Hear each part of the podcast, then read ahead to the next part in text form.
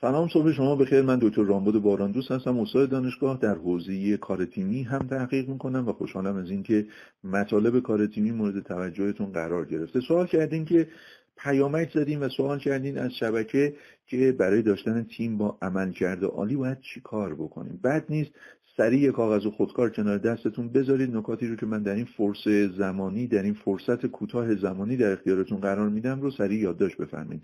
عرض بکنم خدمتتون که برای داشتن یک تیم با عملکرد عالی باید به این نکات توجه بکنیم. یک هدف و ارزش داشته باشیم و هدف و ارزشی که بین اعضای تیممون مشترک. دوم اعضایی توانمند رو انتخاب بکنیم و اگر اعضا توانمند نیستن می‌تونیم توانمندیشون رو گسترش بدیم یقینا روی توانمندی و توسعه توانمندی اعضا کمک بکنیم.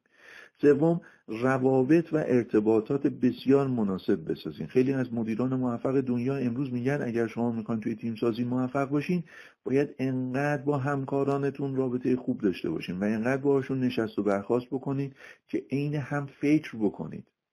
اگر قرار باشه شما یه جایی بشینید و دستور بدید و سایرین ازتون تبعیت بکنن هم رابطه ها خیلی فاصله می‌گیره. همین سلسله مراتبه باعث میشه شما نقشتون رو توی کار تیمی نتونید درست انجام بدید.